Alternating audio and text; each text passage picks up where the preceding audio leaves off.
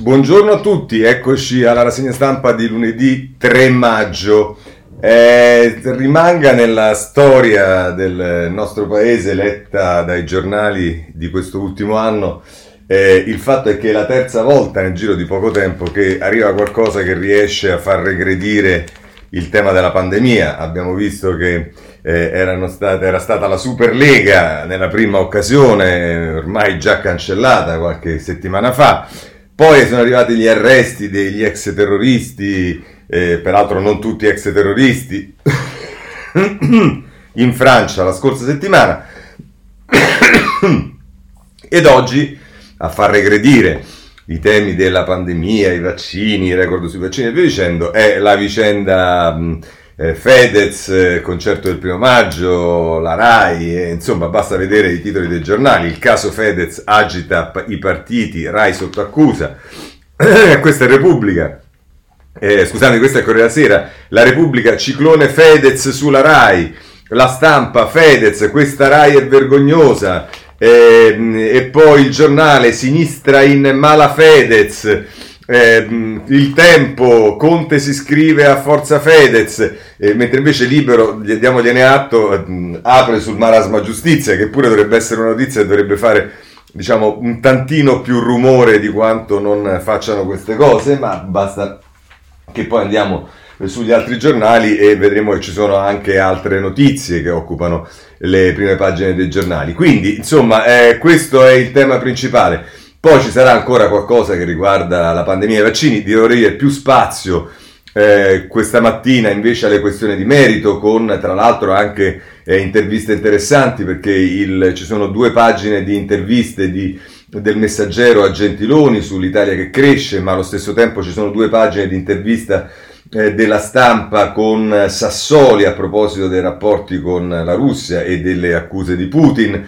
E poi però diciamo trova spazio, ancorché ancora principalmente sui giornali eh, del centrodestra, ma oggi sicuramente varchi si aprono anche sui maggiori quotidiani, penso a Corriere Sera, Stampa e Repubblica, sul tema della presunta loggia Ungheria, ci saranno anche commenti su questo, ma a questo punto partirei subito dal caso Fedez, eh, perché ci stanno tante cose da dire, tra l'altro c'è ehm, anche un colloquio con eh, Fedez eh, della eh, stampa, se non erro, ma vedremo. Comunque, andiamo dalle pagine interne, così in Rai sulle parole di Fedez, PD e Movimento 5 Stelle, caos in Rai sulle parole di Fedez, PD e Movimento 5 Stelle attaccano i vertici, scrive Paola Di Caro a pagina 2. Il cantante difende il disegno di legge Zan e rivela censurato, ecco la telefonata. La replica di Salini, che è l'amministratore delegato della Rai, è falso.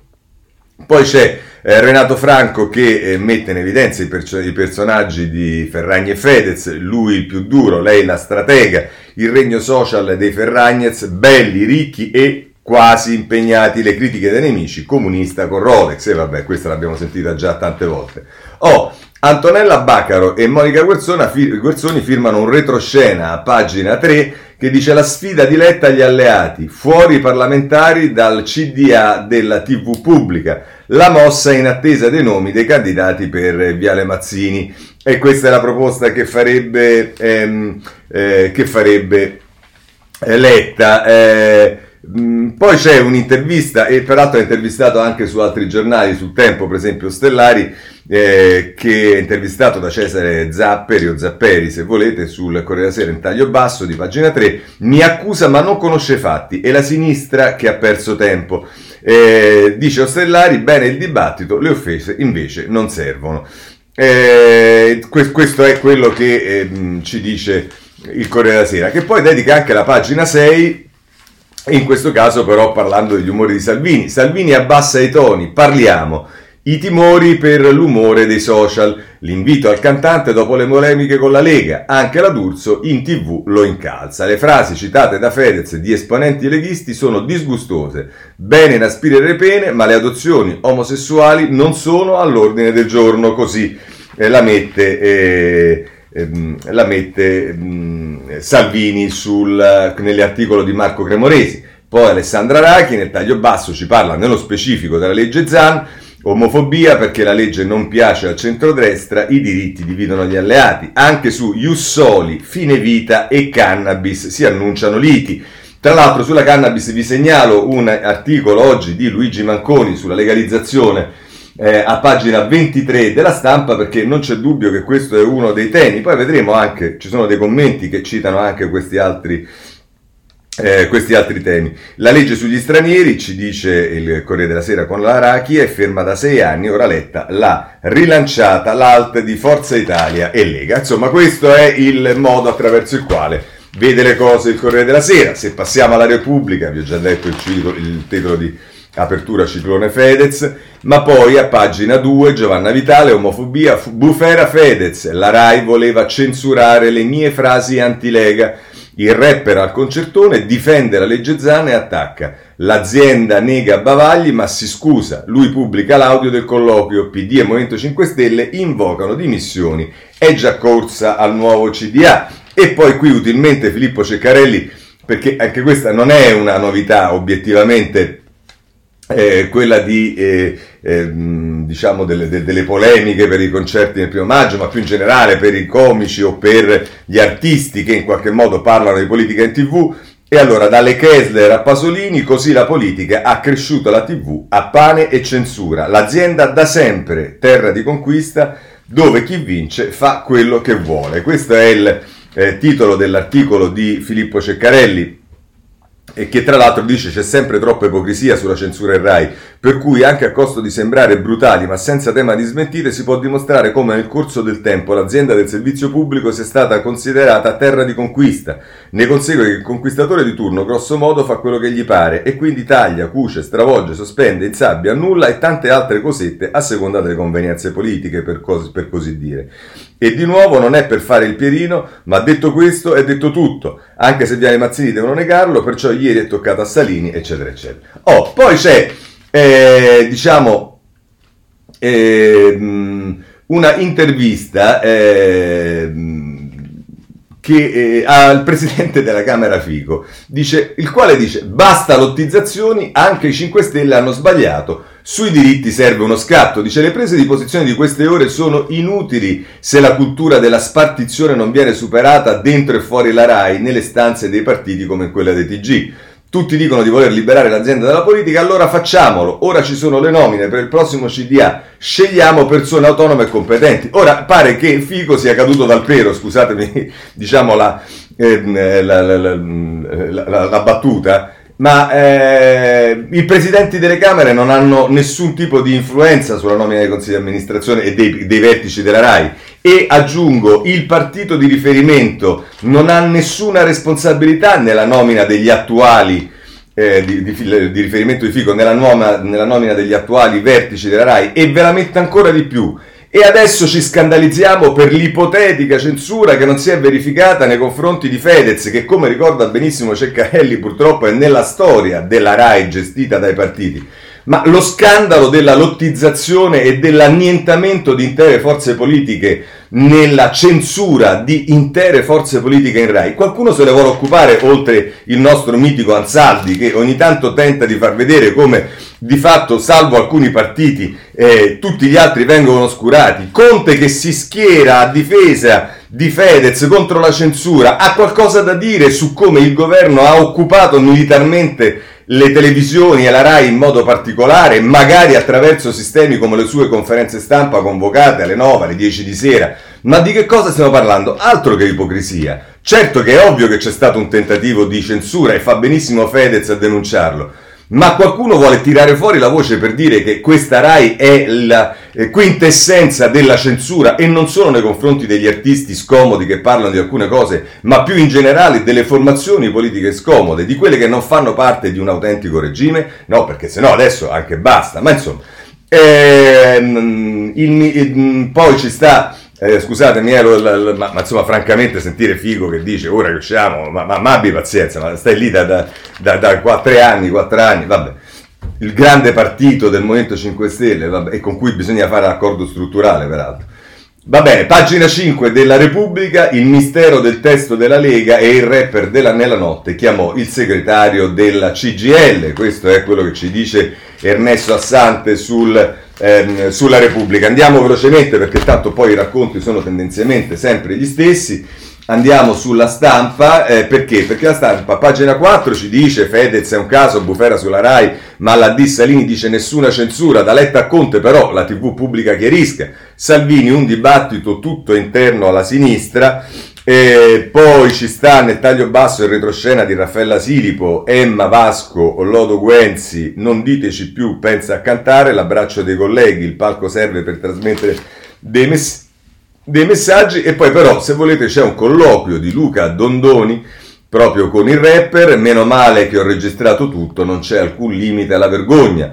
E dice ho dormito poco o niente ma ho visto che c'è chi mi ha attaccato su tutto. E ancora dice sono devastato, non voglio sembrare uno che vuole sfruttare questa situazione per apparire, se la RAI vuole fare chiarezza bene, se no cos'è successo? È sotto gli occhi di tutti, questo è quello che dice ehm, eh, che dice nel colloquio con eh, Dondoni, il eh, rapper eh, Fedez, e poi se volete c'è anche un'intervista di Roberto Pavanello con eh, ehm, eh, Ermal Meta, è l'importante usare il palco per difendere le proprie idee, insomma questo è il, diciamo, il modo attraverso il quale affronta la cosa ehm, la, ehm, la la stampa. Eh, poi ancora Paolo Festuccia, pagina 6, ascolti a picco e crisi economica, così affonda la RAI di Lega e Movimento 5 Stelle, posizioni finanziarie negative di 523,4 milioni, già si lavora alla partita del cambio dei dirigenti e in questo senso voglio segnalarvi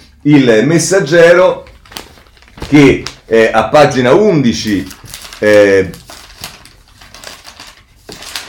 ci dice Draghi prepara la rivoluzione, nuovo AD senza sentire i partiti, Salini e Foa fuori a giugno per il cambio di vertici in corsa, Andreatta e molti interni, ipotesi riforma della legge Madia per un presidente di garanzia pensionato.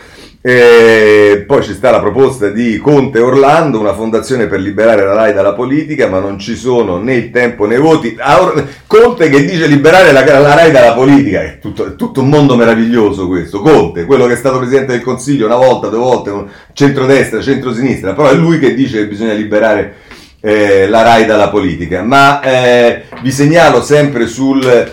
Eh, in, in, in ragione dei eh, dei, mh, mm, de, del tema dell'informazione, eh, vi segnalo che oggi è la giornata dell'informazione e della libertà di stampa eh, e Ruber, Ruber, Ruzzanti, che è docente di diritto di informazione all'Università Cattolica di Milano, alla LUMSA di Roma, eh, scrive un articolo Informazione più affidabile se si investe nel suo futuro. Oggi è la giornata della libera stampa, tema ancora più centrale in era di fake news e lo Stato deve supportare l'editoria di qualità all'occasione del recovery plan. Questo è quello che ci dice eh, il ehm, giornale e con questo diciamo ritorniamo però abbiamo visto eh, che appunto si parla della, della RAI a piccola crisi economica con Paolo Festuccia sulla stampa. E poi se vogliamo entrare nel merito invece della legge e della, eh, diciamo della, della, mm, del, del, disegno di legge Zan, il PD adesso accelera sul disegno di legge Zan, lo show di Fedez può sbloccare l'iter. Orlando attacca la Lega, se davvero è contro la censura, allora Salvini sblocchi la legge. La cosa divertente è che diciamo, a portare definitivamente la, diciamo, morte della politica è che di nuovo diciamo non è che la politica si muove autonomamente e perché prende delle decisioni coraggiose e via dicendo no si può sbloccare perché Fedez ha fatto lo show del primo maggio. Eh, questa è la politica amici miei. Poi c'è poco da fare se le cose vanno come vanno. Ovviamente dobbiamo necessariamente vedere anche giornali che come potete immaginare la pensano in modo diverso. Allora basta andare sul giornale. Sinistra in malafedez, il rapper sul palco attacca la Lega su DDL Zanna e accusa una dirigente Rai Veltroniana. Voleva censurarmi, è il nuovo leader di PD e 5 Stelle, così si relega uno che prende una posizione su un tema e lo si ascrive già d'ufficio, e questa è una grande mossa intelligente del giornale di eh, Sallusti, lo si iscrive d'ufficio alla, eh, diciamo alla, alla, alla, all'alleanza PD 5 Stelle, ma tant'è così va. E poi sono cinque pagine quelle che dedica il giornale. Fedez attacca la Lega sull'uomo-transfobia e fa anche la vittima, censura dalla RAI, la telefonata tagliata, monologo sul palco contro il relatore leghista del DDL Zanno Stellari, la vice direttrice di Rai 3 ha definito inopportuno l'intervento e diffonde la conversazione. Viale Mazzini replica, audio non integrale, nessuna censura. E, e, poi addirittura c'è Giuseppe Marino che di, di, si, si, domanda ma si può divulgare una conversazione? C'è l'interesse pubblico? Occhio ai rischi, il giurista è membro del garante della privacy, che adesso a questo siamo arrivati. Eh, ma eh, mh, si fa notare che la povera Capitani è stata la eh, ex portavoce di Veltroni e va bene. E poi eh, a pagina 3 la furba ascesa del rapper 2.0 pronto a cavalcare la polemica giusta. Eh, diciamo, indovina un po'. Eh, poi dai versi omofobi su Tiziano Ferro e Giustel al silenzio su Amazon di cui è testimone le, inco- le incoerenze del rapper, insomma, si mette in evidenza questo.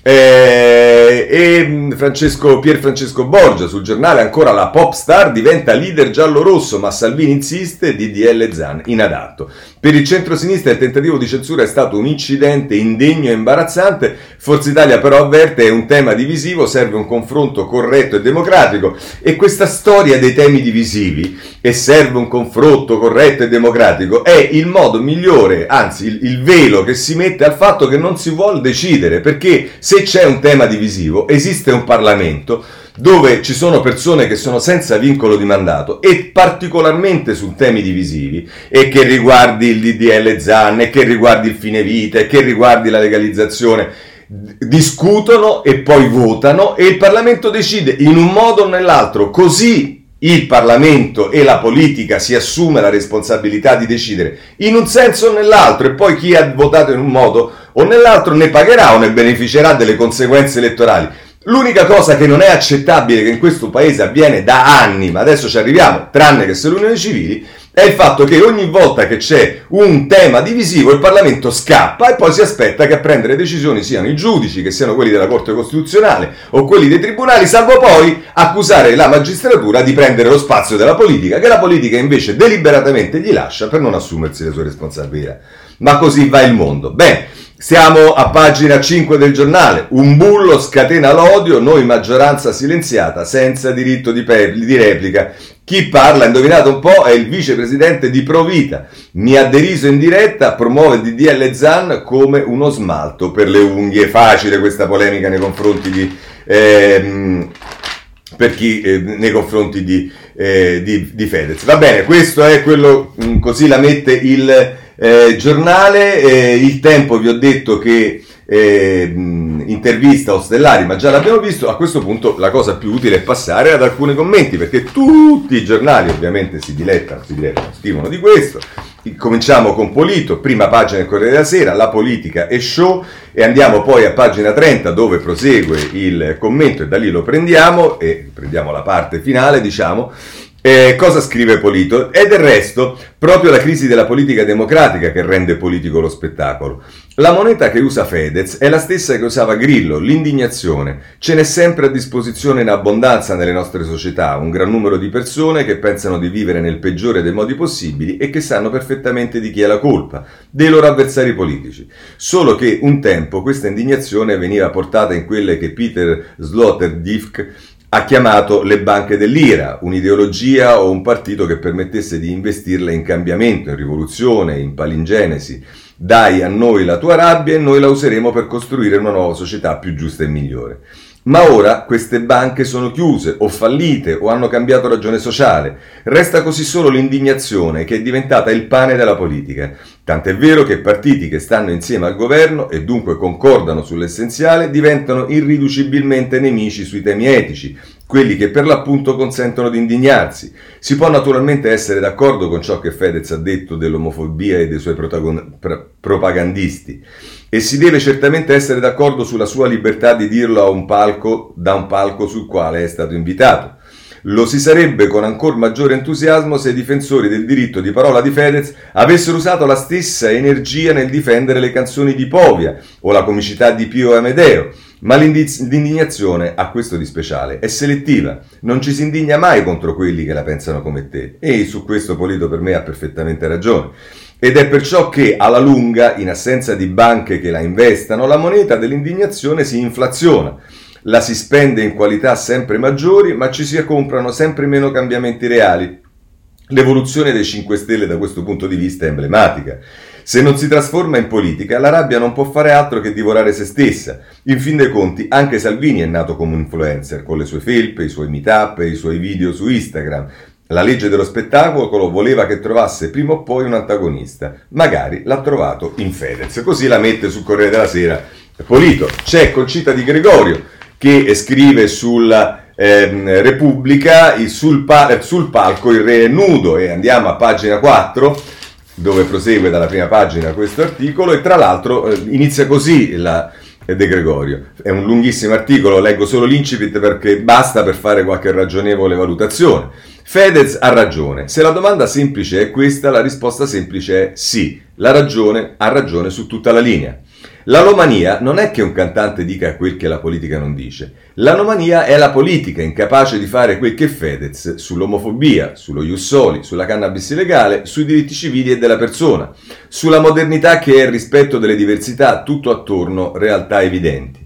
Chiedete ai ragazzini, stateli a sentire almeno una volta come sempre dite di fare. Chiedete ai ragazzi cosa è normale e cosa è diverso per loro, perché fra qualche anno saranno per magia e all'improvviso adulti sceglieranno, voteranno. La Romania è un paese in cui la sinistra per molti anni al governo, da Prodi a Conte, se vogliamo essere di manica larga sul finale, non ha saputo né voluto scrivere leggi che la qualificassero per quello che dice di essere, sinistra appunto, così condannandosi a battaglie apparenti e di convenienza, un occhio sempre al centro ai sondaggi, alle intenzioni di voto, perdendo di seguito regolarmente fino a che l'emergenza sanitaria ed economica certo non è diventata il primo alleato e non c'è stato bisogno di andare al voto per andare al governo. Ripeto quello che dice eh, dice, in cui la sinistra per molti anni al governo, da Prodi a Conte, se vogliamo essere di maniera, non ha saputo né voluto scrivere leggi che la qualificassero per quello che dice di essere, sinistra appunto, così condannandosi a battaglie apparenti e di convenienza, un occhio sempre al centro ai sondaggi, alle intenzioni di voto. Ah, e concitate Gregorio, nella tua memoria, la legge sulle unioni civili ha risposto esattamente a quello che stai dicendo qui? Oppure quando ci furono le forzature, ve lo ricordate? Quando a un certo punto Renzi dovette dire va bene, o si fa la legge sulle unioni civili o si va a casa. E solo quello è stato il deterrente, e non certo guardando ai sondaggi, perché in quel momento sicuramente eh, il tema unioni civili era diciamo della stessa popolarità che eh, aveva fino a qualche settimana fa il DDL Zan. E allora perché quando si ricostruiscono le vicende, visto che Renzi va preso a palle incatenate dalla mattina alla sera, però ogni tanto non si ha anche diciamo, la bontà di riconoscere che ci sono nell'ambito dei diritti civili ci sono state negli anni eh, situazioni diverse da quella che è l'ordinaria amministrazione. Vi ricordate quante volte delle unioni civili, i Pax, i, i, i, i, nomi che si cambiavano pur di non andare a chiudere perché era un tema divisivo anche all'interno della sinistra? Ecco, qualcuno, diciamo, eh, ha utilizzato, tra virgolette, il suo potere per realizzare, per farle delle leggi sui diritti civili, ma questo nella memoria è, è poco eh, chiaro. Bene, andiamo a vedere eh, sulla stampa eh, Michela Murgia in prima pagina e poi andiamo a vederla a pagina 23 che tra l'altro dice non capita tutti i giorni che una dinamica censoria nel servizio pubblico venga esposta con chiarezza tale da poterne chiedere conto, nomi e cognomi alla mano. Verrebbe da ringraziare Fedez anche solo per questo. Qualcuno ha biascicato che quella che si è cercato di fare al rapper il primo maggio non era censura ma linea editoriale. Strano modo di chiamare la pretesa di dare il minimo disturbo possibile al potente politico di cui le dirigenze sono espressione. Le dimissioni dei funzionari NAI sarebbero già sul tavolo in qualunque paese civile, ma in quello dei così fan tutti eh, temo che le, dovremo, che le attenderemo in vano, perché quel castello di silenzi e silenziatori che grazie a Fedez scopriamo chiamarsi kafkianamente il sistema, è abitato da interessi di ogni colore che diventa trasparente in fondo non conviene, che diventare trasparente non conviene a nessuno e non c'è dubbio che sentire la parola sistema dall'interlocutore di Fedez ha fatto accapponare la pelle.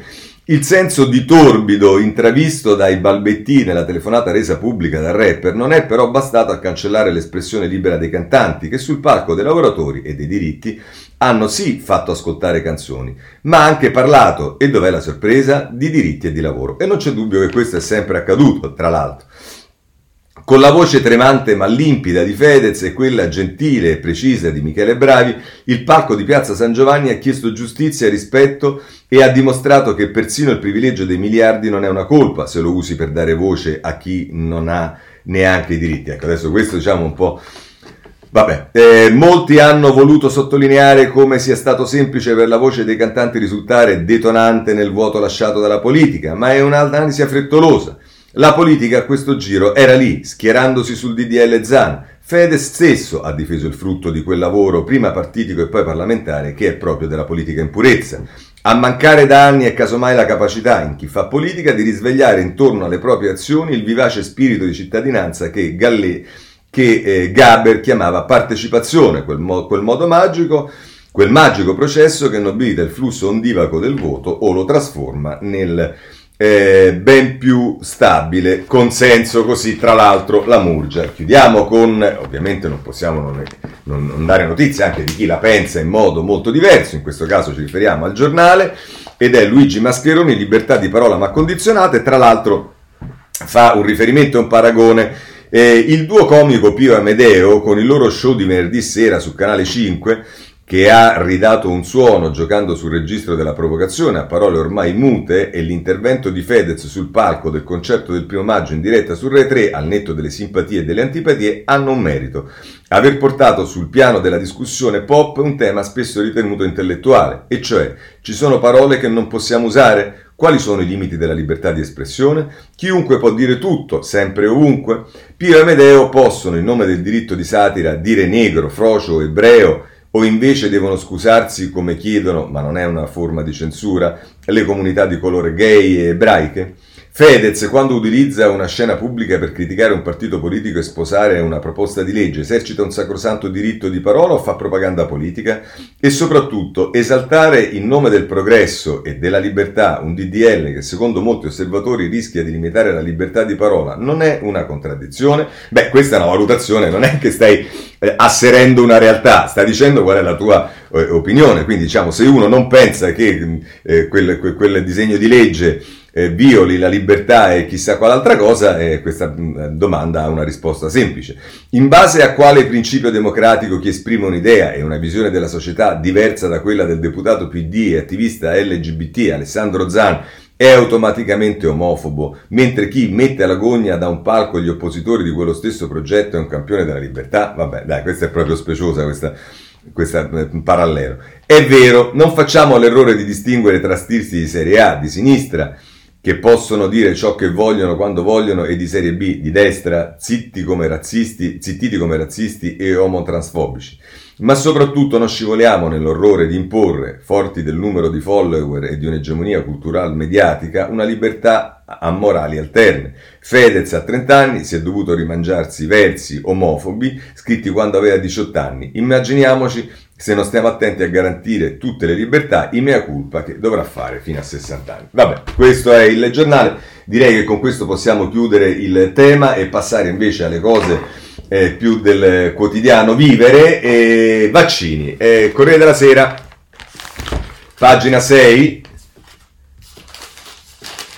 Eh, vaccini anche nelle scuole, in arrivo 42 milioni di dosi. Figliuolo dice concludere con gli over 60, poi aprire a tutti le nuove scorte, 17 milioni a maggio e altri 25 a giugno. Questo è quello che eh, dice il, eh, il, il, il commissario Figliuolo, che poi fa riferimento per la somministrazione nelle scuole, un po' a quello che succedeva con il vaiolo, infatti l'idea dei prossimi mesi, somministrazioni negli istituti come si faceva negli anni 70, per l'appunto eh, ce lo ricordiamo tutti, noi che abbiamo una certa età, con il eh, vaiolo. Sempre per quanto riguarda i vaccini, voglio segnalarvi la stampa eh, a pagina 9 che dice eh, l'intervista a Silvio Brusaferro, vacciniamo più di metà popolazione, poi potremo avere maggiori libertà e il presidente dell'Istituto Superiore di Sanità dice per allentare le misure bisogna tenere sotto controllo RT e incidenza. Presto avremo test salivari antigenici sensibili, il Green Pass è uno strumento importantissimo ma da solo non basta. Questo riferimento al Green Pass ci dà la possibilità di andare sul libero eh, a pagina 19 eh, dove, scusate, a pagina 13 dove eh, la, la Green Pass ehm, viene evocata dal ministro per il turismo ehm, eh, Garavaglia che dice salveremo le vacanze con il pass vaccinale Acceleriamo sul lascia passare l'Europa in ritardo, aumenteremo le forme di utilizzo del bonus per le ferie, insomma le regole del ministro del turismo per l'estate e vedremo se questa Green Pass effettivamente eh, avrà un futuro. Eh, ma intanto il futuro è quello delle ripartenze, riaperture, chiamatelo come volete, insomma è il primo weekend in giallo praticamente per tutta l'Italia e qui i giornali mettono in evidenza gli affollamenti, compreso così en passant ci leviamo anche questo rospo eh, nel dare notizia che l'Inter ha vinto il, eh, lo scudetto e però diciamo che con eh, tutta la cattiveria possibile e ovviamente anche tutta la speculazione eh, sportiva che posso mettere in campo c'è questo brutta pagina, questo neo degli assembramenti mentre eh, si festeggiava in piazza Duomo, questi interisti assolutamente irresponsabili, non meriterebbero, anzi magari potremmo togliergli lo scudetto per questo, bando alle ciance, l'Inter ha vinto lo scudetto e da qualche parte si riporta anche eh, i festeggiamenti dei tifosi, dopo 11 anni è mh, abbastanza è difficile pensare che eh, io, io, pensavo che sarebbero stati anche meno poderosi, di, eh, di, di, cioè più poderosi di quanto non lo, non lo, siano stati, ma insomma complimenti all'Inter, al mio amico Mentana e a tutti quanti, che Dio vi voglia bene, soprattutto nella giornata nella quale abbiamo sancito la, la definitiva catastrofe dei giallorossi. Vabbè, ma di questo ne parleremo, ci sarà un nuovo anno per soffrire. Vediamo le riaperture. Il, la Correa Sera, pagina 8, Andrea Ducci, la ripresa di 140.000 bar e ristoranti, così città e parchi tornano a vivere. E nel taglio basso c'è una intervista di Margherita De Bacca, la microbiologa palamara, che dice sì, serve attenzione, ma non si poteva rinviare, rispettando le regole riusciremo a farcela. Viva Dio, un'esperta che la mette un po' in positivo, ci dà un po' di fiducia, ci dà anche fiducia nella nostra responsabilità, ma insomma da oggi la Valle d'Aosta è l'unica a restare in fascia rossa, la corsa alle seconde case al mare o in montagna e ai laghi lombardi. Così è il quadro che descrive il Corriere della Sera, che poi però non manca nella pagina accanto di mettere in evidenza con Rinaldo Frignani tutte le cose, le, lo sgarro delle regole e via dicendo, parti clandestini, in clandestini in abitazioni e bed and breakfast, record di case e soffiate dei vicini. Ecco, diciamo, questo non ci appassiona per niente, l'idea della delazione, francamente, eh, vabbè, lasciamo perdere. L'impennata nel primo weekend per molte regioni in zona gialla, identificate 93.000 persone e 2.000 le multe, il doppio del giorno prima. Ehm, eh, e a Milano dice in strada fuori orario, festa in casa 21 multati, a Napoli musica e schiamazzi 13 persone segnalate e vabbè insomma tutto quello, diciamo che stiamo parlando di unità rispetto a milioni di persone che mi pare di capire si siano, eh, diciamo, diligentemente attenuti alle regole e va bene. Eh, Stefania Olivi, e lasciatemelo dire, abbiamo parlato di Fedez, delle politiche, delle, delle, delle, provocazioni, delle cose e via dicendo, io penso che l'Oscar ancora una volta debba andare a Checco Zalone e, e qui ci sta... Eh, ehm, diciamo, la, la, la, notizia della rete che è andata in tilt per lo, sport, per lo spot che immagino avrete tutti visto sulla vaccinazione.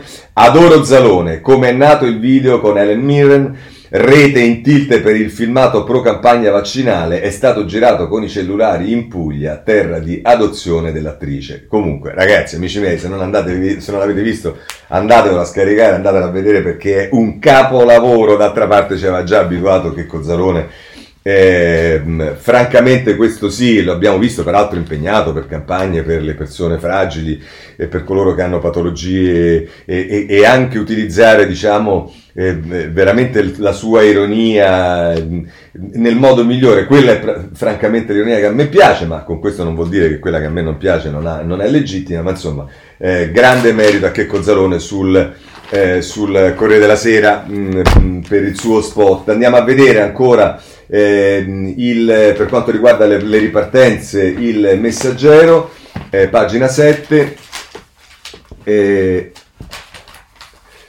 che ci dice sarà un'estate migliore ma tutti con mascherina. Fabio Ciciliano che è un esponente del comitato tecnico, dice immunità di gregge solo in autunno, rischi sottovalutati, no a bagni di folla come visto ieri per lo scudetto dell'Inter. Ecco, sì, condanniamo anche noi il bagno di folla per lo scudetto dell'Inter e che infatti il giornale romano Il Messaggero evidenzia ancora di più nel taglio basso la folle festa nerazzurra, 30.000 assembrati in piazza calca dispersa dalla polizia. Vabbè, insomma, poche le mascherine e via dicendo. Questo è quello che ci dice il messaggero. Chiudiamo questo capitolo. Vorrei aprire un capitolo prima di passare al recovery dicendo che riguarda i giovani declinato sotto vari eh, punti di vista. Intanto il, la stampa che ci dice il primo selfie della generazione Covid, nessuno ci ascolta, la pandemia fa paura. In un libro, Speranze e, e timori degli adolescenti, dopo mesi di silenzio. Il 60% ammette nuove angosce. Federico Taddia sulla stampa è molto interessante e penso che sarà interessante anche il libro Dalla scuola ai viaggi negati, è peggiorato anche il loro mondo, ma lo cambieremo, eh, si dice eh, nell'articolo. 30.000 ragazzi e ragazze tra i 12 e i 17 anni hanno risposto a 100 domande. Molto interessante questa ricerca che viene eh, come dire, pubblicizzata, dalla, resa nota dalla stampa e che fa parte eh, di un libro sulle vicende dei giovani. Per quanto riguarda i giovani, segnalo il domani che ha la prima pagina i bambini strappati, in questo caso ci si occupa delle adozioni. Inchiesta sulle adozioni a rischio. La Corte europea dei diritti dell'uomo condanna l'Italia perché spesso i tribunali sottraggono i figli a madri straniere giudicate inadeguate, bimbi poi adottati dagli italiani. Tema sicuramente molto delicato, che prosegue con Stefania Albanese e Cecilia Ferrara nella pagina 2, l'Italia toglie i bambini alle madri straniere. Arriva la condanna della Corte europea dei diritti dell'uomo, troppo spesso i tribunali italiani tolgono i figli piccoli a donne migranti, vittime di tratta perché non sono considerate buone madri. In molti casi si tratta di equivoci dovuti alle differenze culturali o ai traumi subiti dalle donne. I bambini poi vengono subito adottati dalle famiglie italiane. Questo sul domani. Rimaniamo però in tema di eh, eh, giovani e in questo senso voglio segnalarvi sul eh, Libero a pagina 7 una intervista eh, a De Palo, eh, Gigi De Palo, eh, che è presidente del forum delle associazioni familiari, che dice vi spiego perché Draghi vuole puntare sui bambini. Il presidente del forum delle associazioni familiari dice bene l'assegno unico ma non basta, i nuovi asili se non facciamo figli rischiano di restare vuoti. Eh, questo è quello che eh, ci dice eh, il Libero a pagina 7. Mh, si fa riferimento all'assegno unico, ora ha una dotazione di 6-7 miliardi, ottimo, ma per mettersi davvero in sicurezza ne servirebbero altri 5 e 6. E poi sulla denatalità dice la famiglia è la prima impresa di questo paese, se non riparte l'indice demografico Parliamoci chiaro, io e lei non potremo avere le pensioni che ci stanno pagando i nostri figli. Questo è quello che dice De Paolo sul libero e ve lo segnalo. Da ultimo voglio segnalare eh, a proposito dei giovani e della eh, maturità che dovranno affrontare sul, sul Sole 24 ore è il titolo di apertura della prima pagina, guida alla maturità, tesina, curriculum e voti. Inizia è iniziata la corsa all'esame, prova in calendario a partire dal 16 giugno, maturandi già al lavoro sull'elaborato, commissari scelti dai consigli di classe, così ci dice il Sole 24 ore. Ora passiamo invece ai provvedimenti, quelli che sono la sostanza, e cominciamo con recovery, con eh, un'intervista sul Corriere della Sera al ministro Cingolani, non l'abbiamo investi- visto intervistare tante volte se non all'inizio, eh, che dice tempi certi per il recovery o falliremo la transizione verde.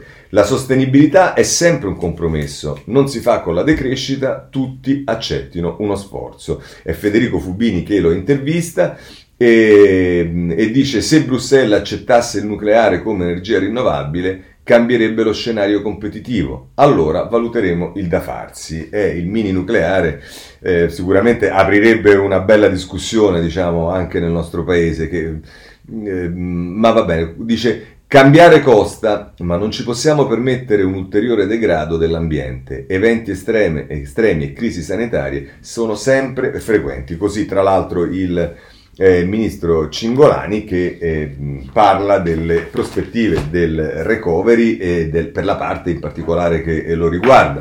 Se volete ehm, sulla stampa ci si occupa di recovery a pagina 13 con i fondi del recovery crescita assicurata, ma il valore del piano eh, si vedrà alla eh, distanza il... Mm, eh, ed è eh, Cottarelli che eh, scrive sulla, ehm, sulla, sulla stampa, eh, i soldi dell'Europa spingeranno alla ripresa del PIL, mancano dettagli importanti, l'incognita del dopo Draghi e vedrete che ci arriviamo, anzi sapete che cosa facciamo? Ci arriviamo subito perché visto che ci si domanda qual è l'incognita del dopo Draghi, eh, la risposta, eh, la risposta l'elemento viene evidenziato sulla Repubblica, pagina 7, la speranza di Bruxelles, Draghi Premier fino al 2023.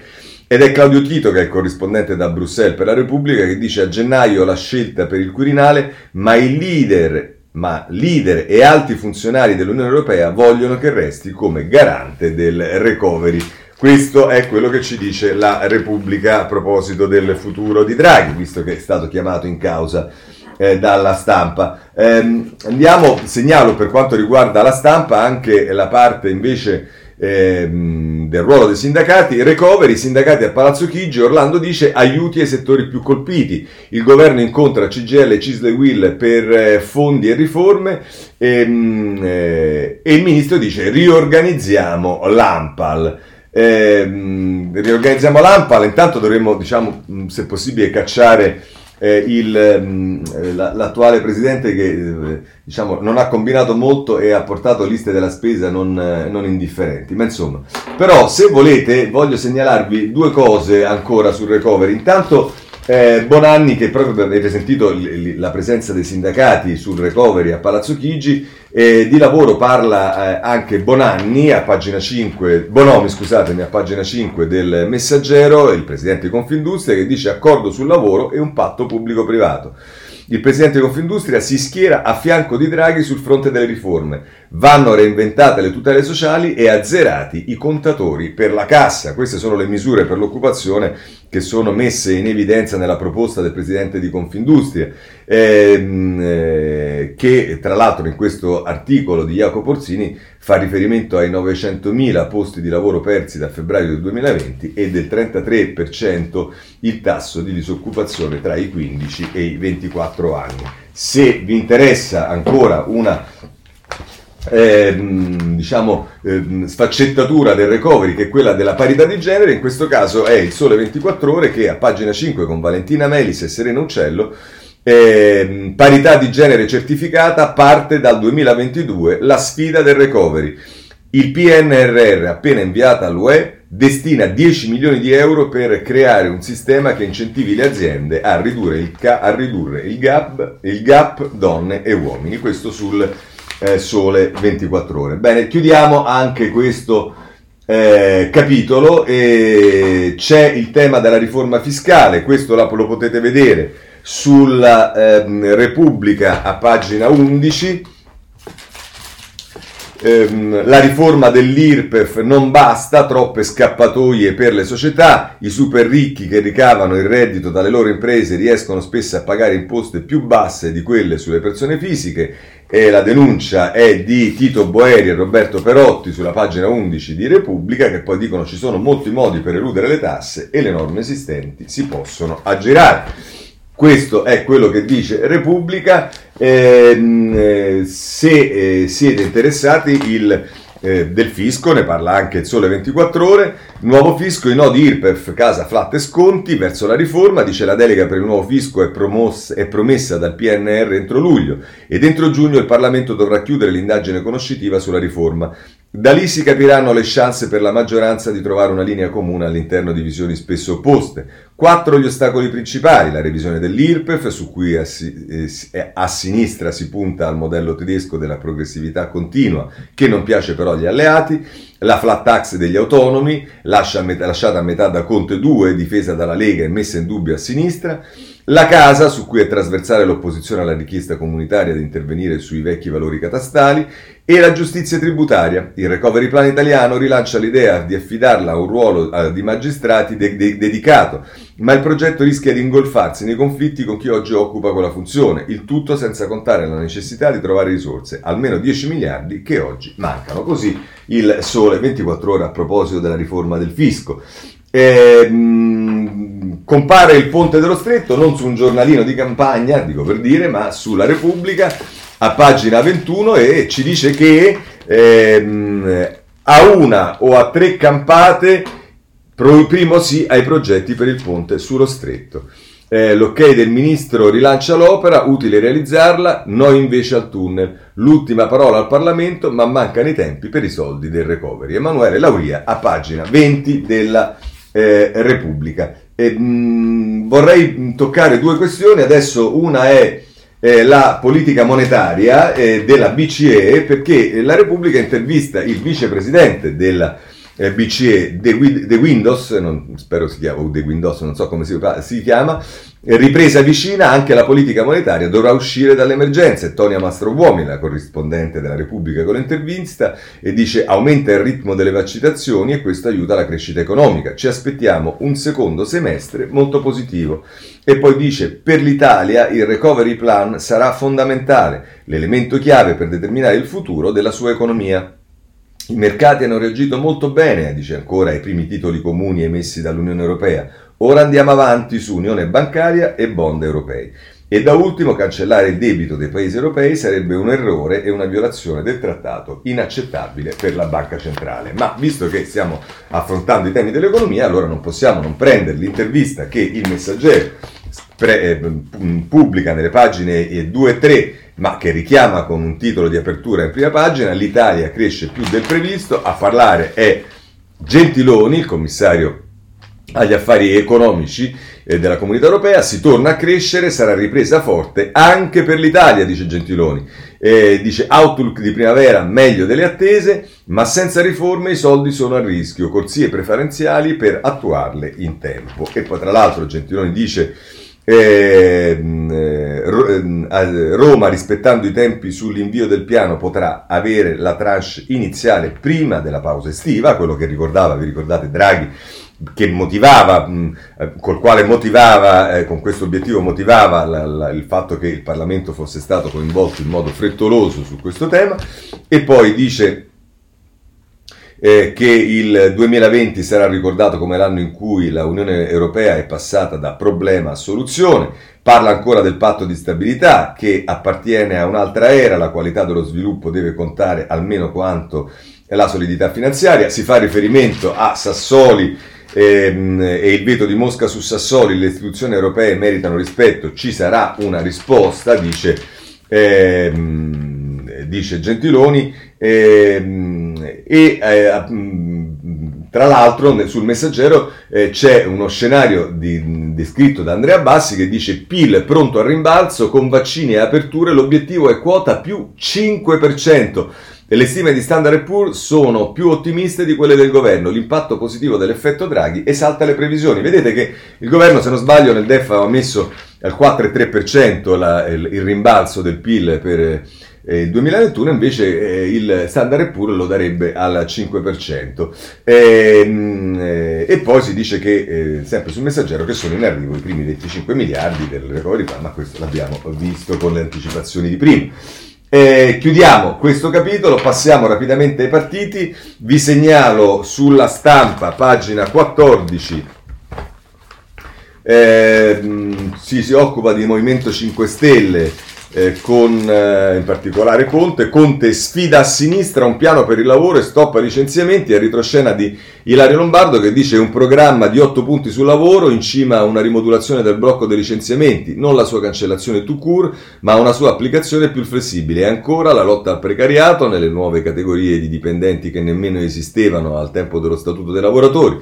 Dopo un silenzio lungo settimane, Giuseppe Conte è tornato attivissimo a giudicare dei post che ha pubblicato nelle weekend del primo maggio maggio, infiammato eh, dalle polemiche sulla RAI. L'ex Presidente del Consiglio ha voglia di inserirsi nel dibattito pubblico senza più aspettare l'incoronazione al leader del Movimento 5 Stelle. Beh, questa è la bella notizia che ci dà la stampa. Eh, voglio segnalarvi per quanto riguarda la politica poca altra roba e in particolare il messaggero che intervista per l'ennesima volta Giorgia Meloni, lo fa a pagina 9, d'altra parte è sostanzialmente l'unica opposizione esistente in Parlamento, è romana e quindi ci sta pure. Soldi e poteri alla capitale, sfido Draghi a fare sul serio. E qui si fa riferimento ai eh, pochi soldi, secondo alcuni, che sono inseriti nel recovery, plan, nel recovery plan. La leader di Fratelli d'Italia dice il governo dia attuazione al nostro ordine del giorno nel recovery solo elemosine. Il caso Fedez parlano di censura e poi lo abogliono con il DDL ZAN per chi non si allinea. Vabbè, questa è eh, la Meloni.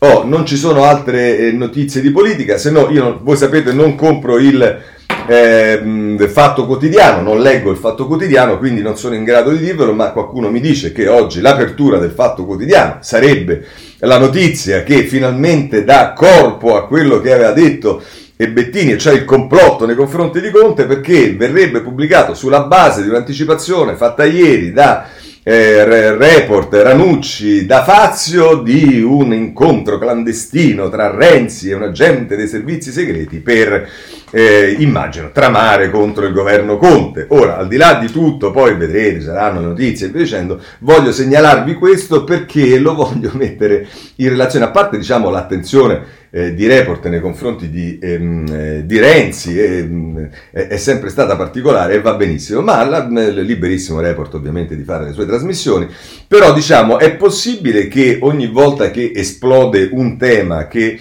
eh, diciamo, riguarda problemi veramente seri per il nostro paese, c'è sempre qualcosa che eh, viene sparato da un giornale su Renzi quasi quasi per diciamo, cercare di eh, mischiare un po' le carte, mischiare un po' le acque e non parlare poi di quelli che sono, per quanto mi riguarda, eh, i problemi seri che ha il nostro paese, per esempio il tema magistratura. E allora con questo apriamo la eh, loggia, la presunta loggia Ungheria. E insomma eh, questo tema, eh, siamo per esempio nelle pagine 14 e 15 del, ehm, del, del Corriere della Sera, eh, dice ehm, Giovanni Bianconi e Fiorenza Sarzanini, che certo diciamo, non sono persone eh, così diciamo in contrasto con eh, la magistratura, magistrati indagati e liste dei nomi, le verifiche sulla loggia Ungheria, le parole di Amara, i PM di Perugia vogliono capire se c'è un'associazione segreta o è una calunnia. Eh sì, perché vedete, il fatto che chi sapeva di questa roba se n'è stato zitto invece di eh, approfondirla secondo la legge, secondo la normale via giudiziaria, è singolare perché, a parte che in Italia c'è l'obbligatorietà dell'azione penale, ma a parte questo, comunque si configura un reato.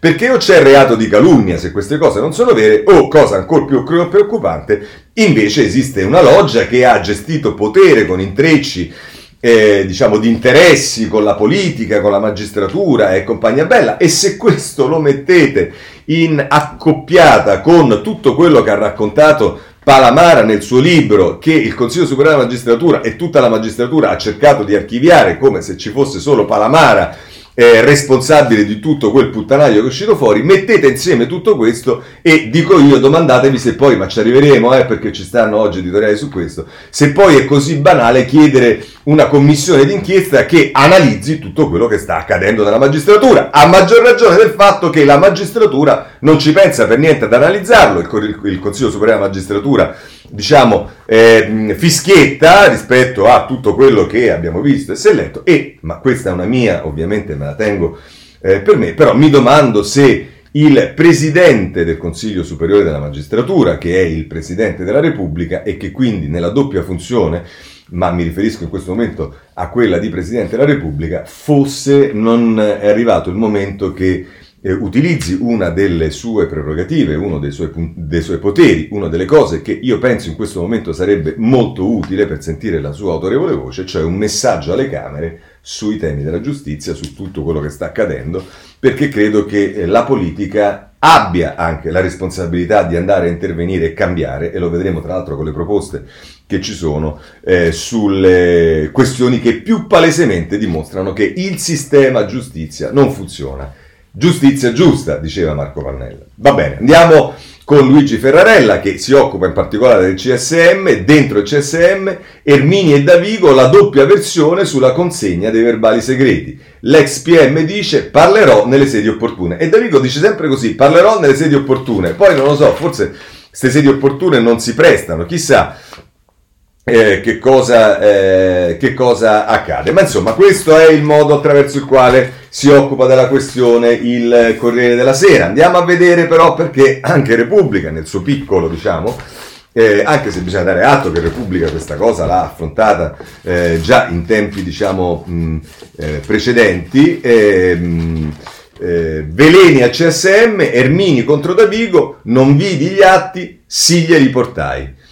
Domani il caso del PM Storari sul tavolo dell'ufficio di presidenza rischia il procedimento disciplinare, avanti l'inchiesta sulla loggia Ungheria, tutto partì da un appunto di Amara su presunti favori a giudici.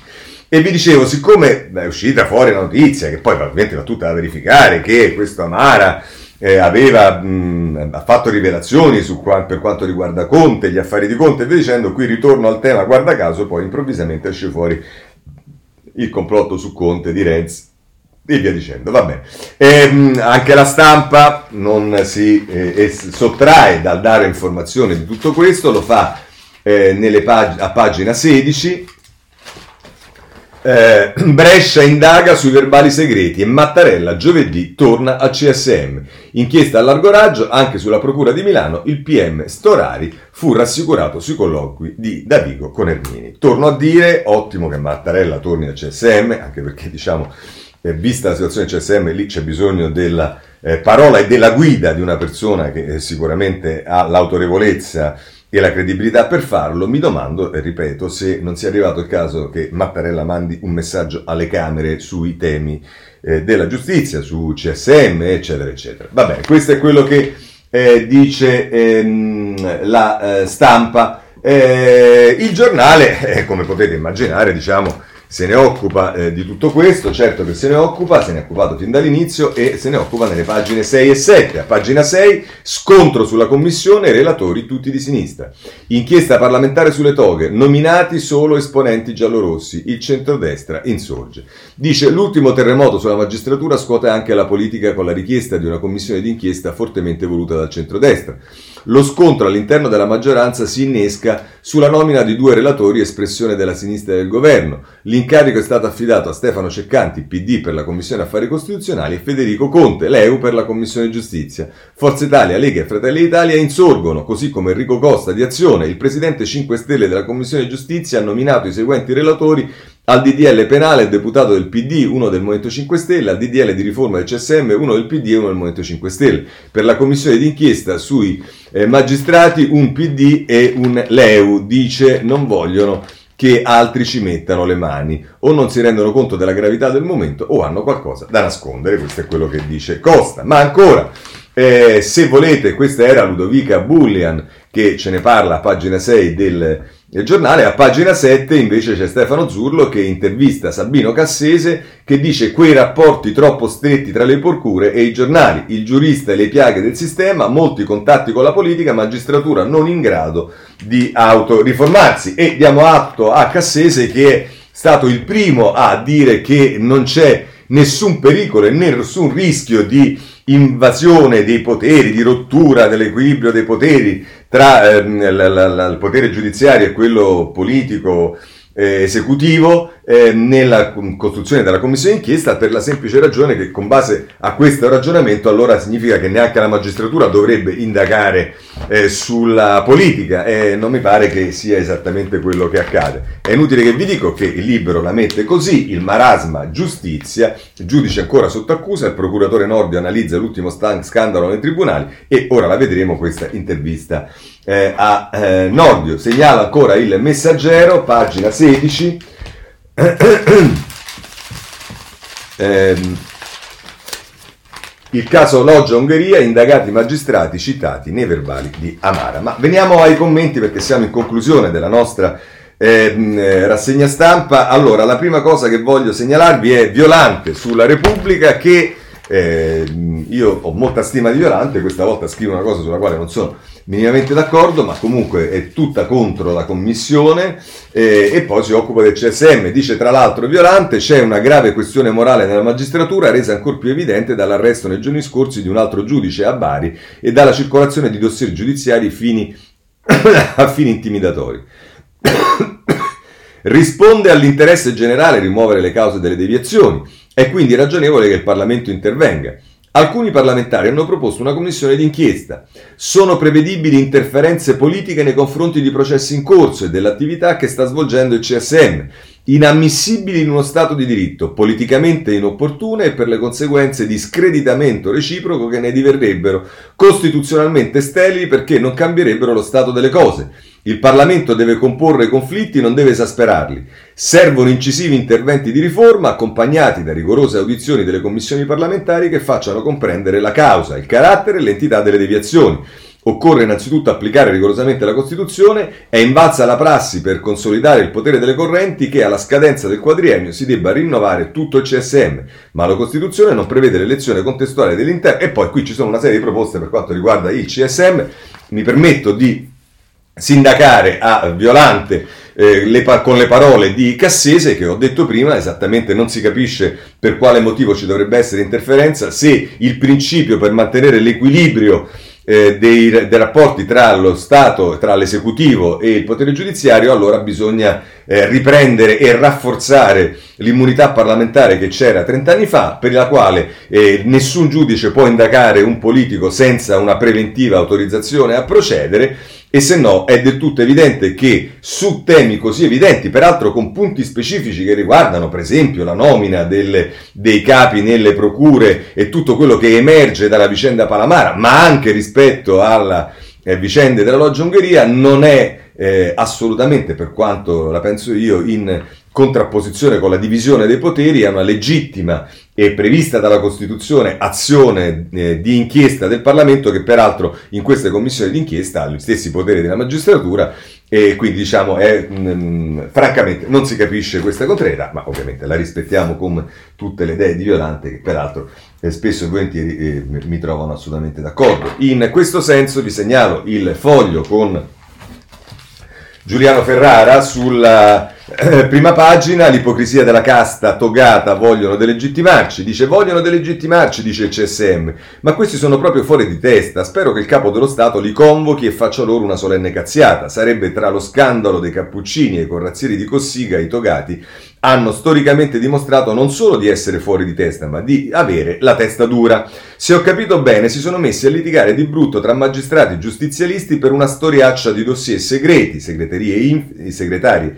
segretarie infide e responsabilità dirette e indirette di chi considera tutti colpevoli fino a prova contraria. Sono state violate norme basilari dell'etica pubblica nell'ambito di coloro che vincono un concorso e sono pagati per farla rispettare a suon di codici. Ormai ex PM in odore di corruzione e attivisti dell'avvocatura più infida spadroneggiano e mettono in discussione come in un mandamento mafioso, prospettive di carriera e false reputazioni, ammorbando l'aria e devastando la credibilità di tanti bravi magistrati e giudici che pur fanno il loro lavoro senza pretese politico-giudiziarie e peggio moralistiche farlocche.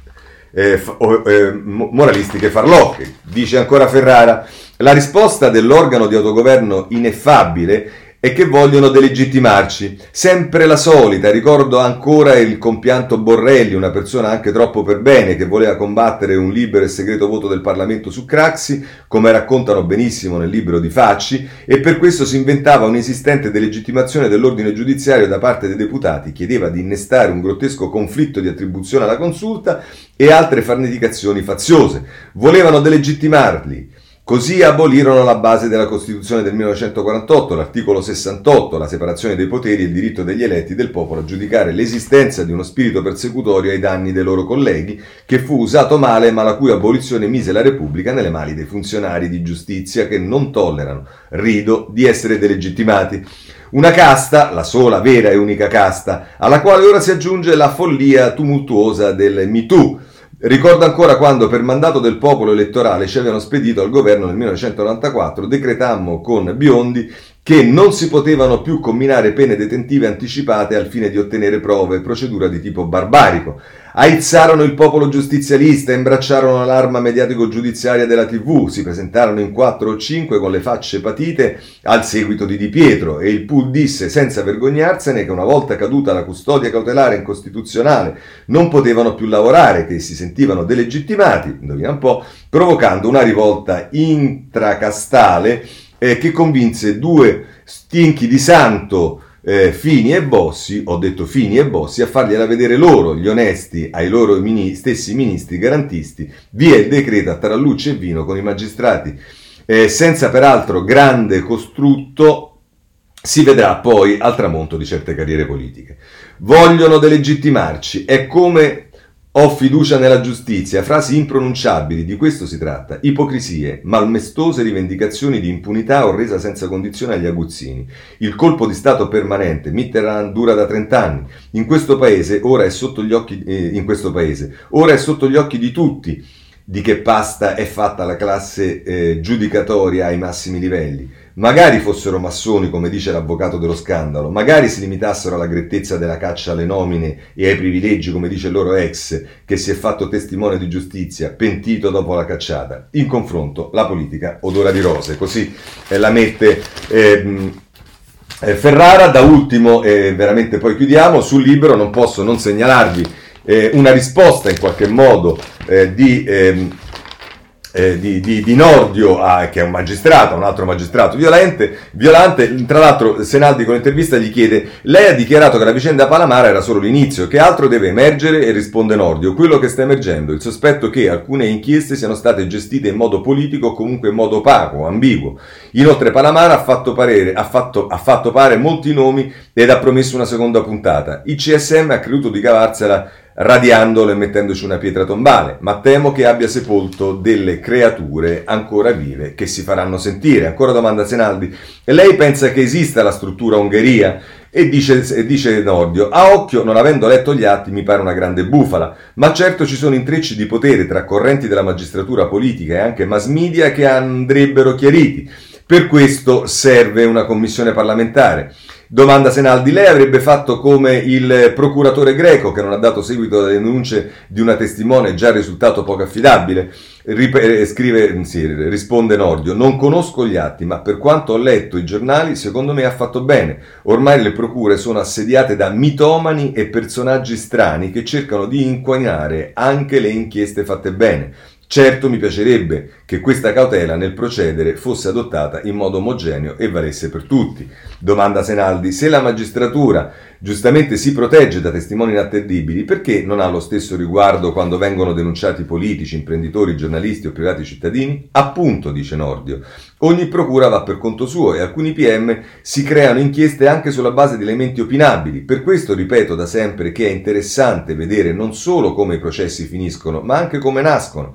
Il rimedio sarebbe molto semplice, come nel sistema britannico, il PM dovrebbe procedere solo sulla base di notizie di reato qualificate, trasmesse dalla polizia giudiziaria. Invece da noi fa quello che vuole e in base al principio male applicato dell'obbligatorietà dell'azione penale estrae dal cassetto un fascicolo latente o ascolta un testimone, diciamo fantasioso, e sulla base di quello scrive un cittadino nel registro. Eh, chiede e ottiene intercettazioni che poi finiscono sui giornali. È un sistema ormai inadeguato, per usare un eufemismo, che va completamente rivisto. E ancora domanda Senaldi, istitui- istituire delle commissioni secondo materie per impostare una riforma generale è una buona idea, ma non si rischia poi di non arrivare a nulla come la bicamerale? Risponde Nordio, bisogna intenderci su che riforme. Quella più urgente, perché impatta sull'economia, è quella della giustizia civile per accelerare i processi. Qui basta copiare dai sistemi che funzionano, a cominciare da quello tedesco, e non dovrebbero esserci elementi divisivi. Per quella penale è un'altra cosa, bisogna rivedere totalmente il codice Vassalli, che è stato snaturato, e imprimergli un carattere più garantista e pragmatico. Occorre eliminare l'obbligatorietà dell'azione penale, separare le carriere, insomma fare un codice diverso, liberale. Quindi un vasto programma questo Parlamento non può e non intende fare. Aspettiamo il prossimo. La sensazione, dice Senaldi, è che si fermerà sull'abolizione della prescrizione. Lei cosa ne pensa? Prima si elimina questo mostro voluto dal ministro Bonafede, meglio è, così è tranchant Ultima cosa, l'avvocato Coppi sostiene che sia la politica eh, in realtà a non voler riformare la magistratura, perché una giustizia alla deriva ormai è funzionale al palazzo. Lei cosa pensa? Sono più pessimista, dice Nordio del professor Coppi. La politica non fa le riforme perché ha paura delle reazioni della magistratura e visti i precedenti direi che è un timore fondato. Inoltre spera sempre di servirsene per eliminare l'avversario. I casi di Berlusconi, Salvini e anche di Boschi e Renzi insegnano. Purtroppo Renzi, autorizzando il procedimento a Salvini per i processi in Sicilia, è caduto nella stessa trappola. È stato deludente. Così la mette Nordio e, e, con questo diciamo chiudiamo la rassegna stampa. Vi segnalo che ci sta ancora qualcosa su Ciro Grillo su Corriere della Sera a pagina 20 eh, il tempo con Storace dice che lo scandalo messo in evidenza da Repubblica sui voli della Casellati è tutta una bufala eh, si parla di migranti sulla stampa pagina 17 e contrapposto a quello della stampa pagina 8 e 9 del eh, giornale. Eh, se volete, per quanto riguarda la cultura, c'è l'Arena al Colosseo che tiene banco su Repubblica pagina 21. Eh, Edith Brooke è, ricorda- è ricordata dal, eh, cioè intervistata dal Corriere della Sera pagina 23, che ha incontrato anche Mattarella nei giorni scorsi. A volte sono stanca, ma non smetto di testimoniare, lo debbo ai giovani. L'autrice sopravvissuta alla Shoah mai tacere sul male. Eh, per quanto riguarda l'ambiente si parla di idrogeno con, il, con la Gabanelli eh, nel data room del Corriere della Sera, pagina 25. Eh, devo dare atto che colui che ha avuto, diciamolo allora, ci ha avuto solo un gran culo, quello che ha vinto per due volte il gratta e vinci per non so quanti milioni, c'è stata un'indagine della finanza che lo scagiona, quindi ha avuto solo fortuna. E poi Sassoli Putin, ve l'ho detto, intervistato dalla stampa, pagina 2, la situazione in India, drammatica, ancora raccontata sul Corriere della Sera nelle pagine 12 e 13, e, il Corriere della Sera nelle pagine 16 e 17 parla della situazione molto difficile anche sul piano economico di Boris Johnson, due pagine, mentre invece la Repubblica si occupa ancora di Madrid che svolta a destra nelle prossime elezioni. E, segnalo ancora eh, la Turchia, eh, due pagine molto belle sulla stampa, la 20 e la 21, eh, sul eh, sindaco di Istanbul che eh, si candiderebbe in Turchia. Con questo chiudiamo con un ritardo in, ehm, imperdonabile, ma d'altra parte non potevamo fare diversamente con tutte le notizie che avevamo. Se volete ci vediamo domani alle sette e mezza. Buona giornata.